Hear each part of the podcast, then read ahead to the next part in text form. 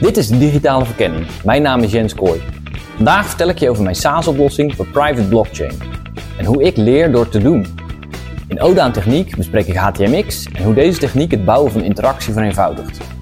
In bureauleven vraag ik de bureau-eigenaren over zakelijke conflicten en hoe je daarmee om kunt gaan. Dit is de digitale verkenning.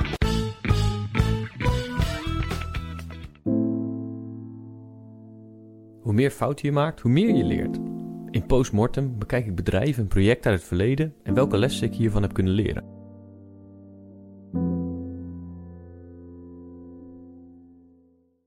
Om een nieuw concept in de markt te zetten, is het slim om jezelf van tevoren een aantal kritische vragen te stellen.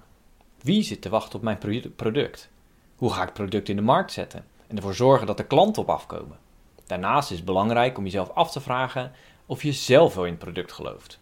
Ik ben ervan overtuigd dat een sterke innerlijke drive noodzakelijk is om ergens een succes van te maken. Jekko Blockchain was een dienstverlening waarmee het mogelijk was een private blockchain op te zetten. Waar blockchain vooral in de openbaarheid bekendheid wierf, denk aan Bitcoin, Ethereum, NFT's, is de toepassing van blockchain op een afgeschermd netwerk wat minder bekend. Je kan blockchain bijvoorbeeld gebruiken voor het vastleggen van eigendom en transacties. Het leent zich dus goed voor de financiële markt. Maar je zou het bijvoorbeeld ook prima, kunnen toepassen om de administratie van een bibliotheek te faciliteren. Wie heeft momenteel welk boek te leen? Uh, dat soort dingen. De dienstverlening werkte op abonnementsbasis. Voor een vast bedrag per maand konden bedrijven hun eigen blockchain afnemen en voor iedere toepassing gebruiken. Een prima verhaal dat ook in de juiste tijd ontstond. Blockchain, NFT's en crypto waren dé trend van dat moment. En waarom is mijn dienst dan toch nooit van de grond gekomen? Het antwoord is heel simpel: marketing. Ik heb nooit ook maar één publieke uiting van het bestaan naar buiten gebracht. En dat lijkt natuurlijk tot de vraag: waarom niet? Het antwoord is tweeledig. Ten eerste was mij vooral uh, het om de techniek te doen. Vaak als nieuwe technologie zich aandient, wil ik graag leren hoe het werkt. De manier waarop ik het beste leer is door te doen, zelf aan de slag. Vandaar dat ik zelf een blockchain ben gaan programmeren. Vervolgens ben ik gaan kijken naar hoe ik deze in de vorm van een SaaS-oplossing kon verpakken en vermarkten. Product was, was, dus al helemaal klaar en in productie, voordat ik ook maar enig onderzoek had gedaan naar de vraag of mensen hier wel op zaten te wachten. De andere reden waarom het product nooit een succes is geworden, is omdat ik nooit iemand verteld heb over het product. Dat hangt nauw samen met mijn persoonlijke sceptisch over de praktische toepasbaarheid van blockchain. De hype rondom het gokken met cryptomunten onder het mom van slim investeren, de zogenaamde revolutie die blockchain zou ontketenen voor het hele internet door middel van decentralisatie en niet in de laatste plaats de ecologische voetafdruk van de technologie. Hoewel conceptueel blockchain een toffe technologie is, is de opslag van data in een blockchain heel inefficiënt, met als gevolg de hoeveelheid stroom die wordt gebruikt om de infrastructuur in de lucht te houden. Van Jekko Blockchain heb ik geleerd dat toegepast onderzoek doen naar nieuwe ontwikkelingen een hele prettige manier is van jezelf iets nieuws leren. Door te doen en te werken aan een zo echt mogelijk eindproduct, dwing je jezelf te zoeken naar praktische toepassingen. Het is dan ook niet erg dat de conclusie hiervan kan zijn dat deze er niet is of niet bij je past. Ook heb ik geleerd dat het oké is om vanuit morele overwegingen ervoor te kiezen ergens niet commercieel mee aan de slag te gaan. Tot slot is het maar weer eens overduidelijk geworden dat zoeken naar de wenselijkheid van een commerciële propositie randvoorwaardelijk is voordat je een product daadwerkelijk gaat lanceren. Niemand gaat je product kopen als er geen behoefte aan is en als je niet kenbaar maakt dat het bestaat.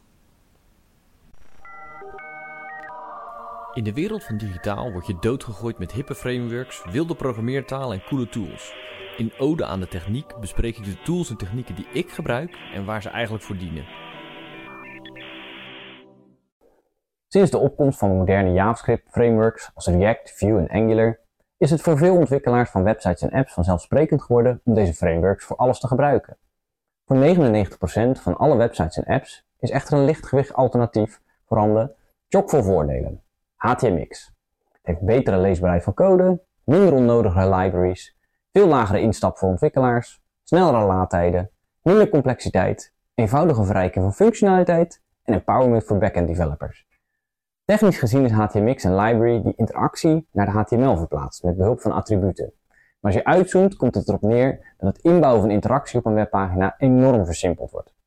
Nog los van de complexiteit die komt kijken bij het opzetten van een nieuw project met een van de industry standard frameworks, is het toevoegen van interactie op een website enorm veel makkelijker. Met behulp van één enkel HTML-attribuut kun je super makkelijk een Ajax-call naar de backend doen en de opgehaalde informatie tonen in de bestaande pagina, met inbegrip van een loading indicator, foutafhandeling en alle toeters en bellen die hierbij komen kijken. Nu kan ik begrijpen dat voor een ervaren frontend of fullstack ontwikkelaar dit triviaal lijkt. Maar de learning curve van deze tool is zoveel lager dan wanneer je met een van de frameworks uh, aan de slag gaat, dat het ervoor zorgt dat je als beginner binnen no time een interactieve webapp kunt bouwen. Vanuit de business beredeneerd is hierdoor dus je opleiding en onboarding van nieuw personeel korter en het vinden van geschikt personeel makkelijker. Als je nog nooit gehoord hebt van HTMX, is dit het moment om je, om je hier eens in te verdiepen en zelf te ondervinden hoe makkelijk het maken van een webapp kan zijn. Al van jongs af aan droom ik van een echt eigen bedrijf. In bureauleven onderzoek ik of ik het in me heb om een eigen digital agency te starten.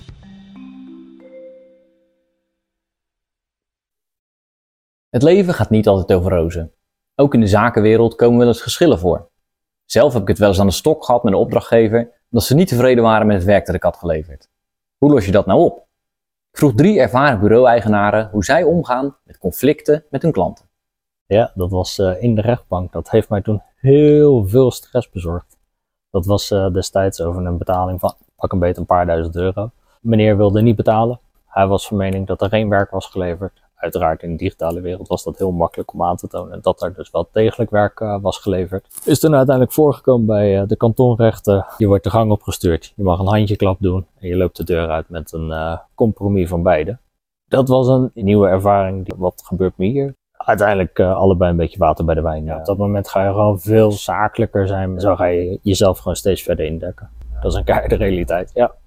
We hadden een conflict of een conflict. Eigenlijk zijn we toen uh, gewoon opgelicht eigenlijk. Toen deden we nog als een soort uh, zijbusiness, uh, sleutelde Martin computers in elkaar. Op een gegeven moment kwam er een kerel, die had een, taxibedrijf en die kwam bij ons en die moest 15 computers hebben. Nou, die computer geleverd en toen ja, was het stil aan de andere kant. Het ging toch om een aanzienlijk bedrag. Is die met de Noorderzon verdwenen ja, dan heb je een soort uh, ja, conflict of in ieder geval uh, gedoe. Na zo'n, uh, dat je dus ja, gewoon bent opgelicht, dan, zorg je er wel voor dat dat daarna niet meer gaat gebeuren. Al ben ik zelf iemand van goed vertrouwen, ik trap er altijd weer in. Dus ik ben er zelf heel slecht in. Gelukkig werk ik samen met, met Martin. De rest van de mensen die die dat wel zijn, ik ben daar nogal een lapsvans in, eerlijk gezegd. Dat kan ik me nog wel herinneren, inderdaad. Dat, volgens mij wel in de evenementenbusiness. Uh, maar ja, uh, in Nederland is het nou zoals een event, als het weer tegen zit en het event uh, draait niet, ja, dan, dan, dan, vallen de bezoekersaantallen tegen en uiteindelijk de inkomsten ook. Ja, dan sta je toch achteraan de rij op een gegeven moment met je factuurtje. We hebben er uiteindelijk een leuk feestje aan overgehouden. Uiteindelijk hebben we ons verlies genomen, zeg maar. ja. Het was jammer dat het zo heeft moeten lopen, maar uiteindelijk hebben we er veel uit kunnen halen. Het is niet leuk, je hoopt het nooit mee te maken, maar dat zijn lessen. In deze aflevering leerde ik hoe ik door te doen kan leren. Vertel ik over HTMX en complexiteit van je webapps verminderen en hoe je kunt omgaan met conflicten in de zakelijke sfeer. De volgende aflevering gaat over investeerders in je bedrijf toelaten. Wel of niet doen.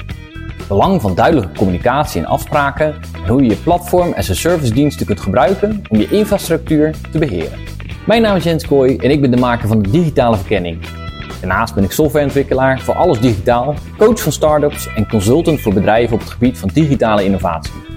Wil je kennis maken? Kijk op jenskooi.nl en maak direct een afspraak. Bedankt voor het luisteren.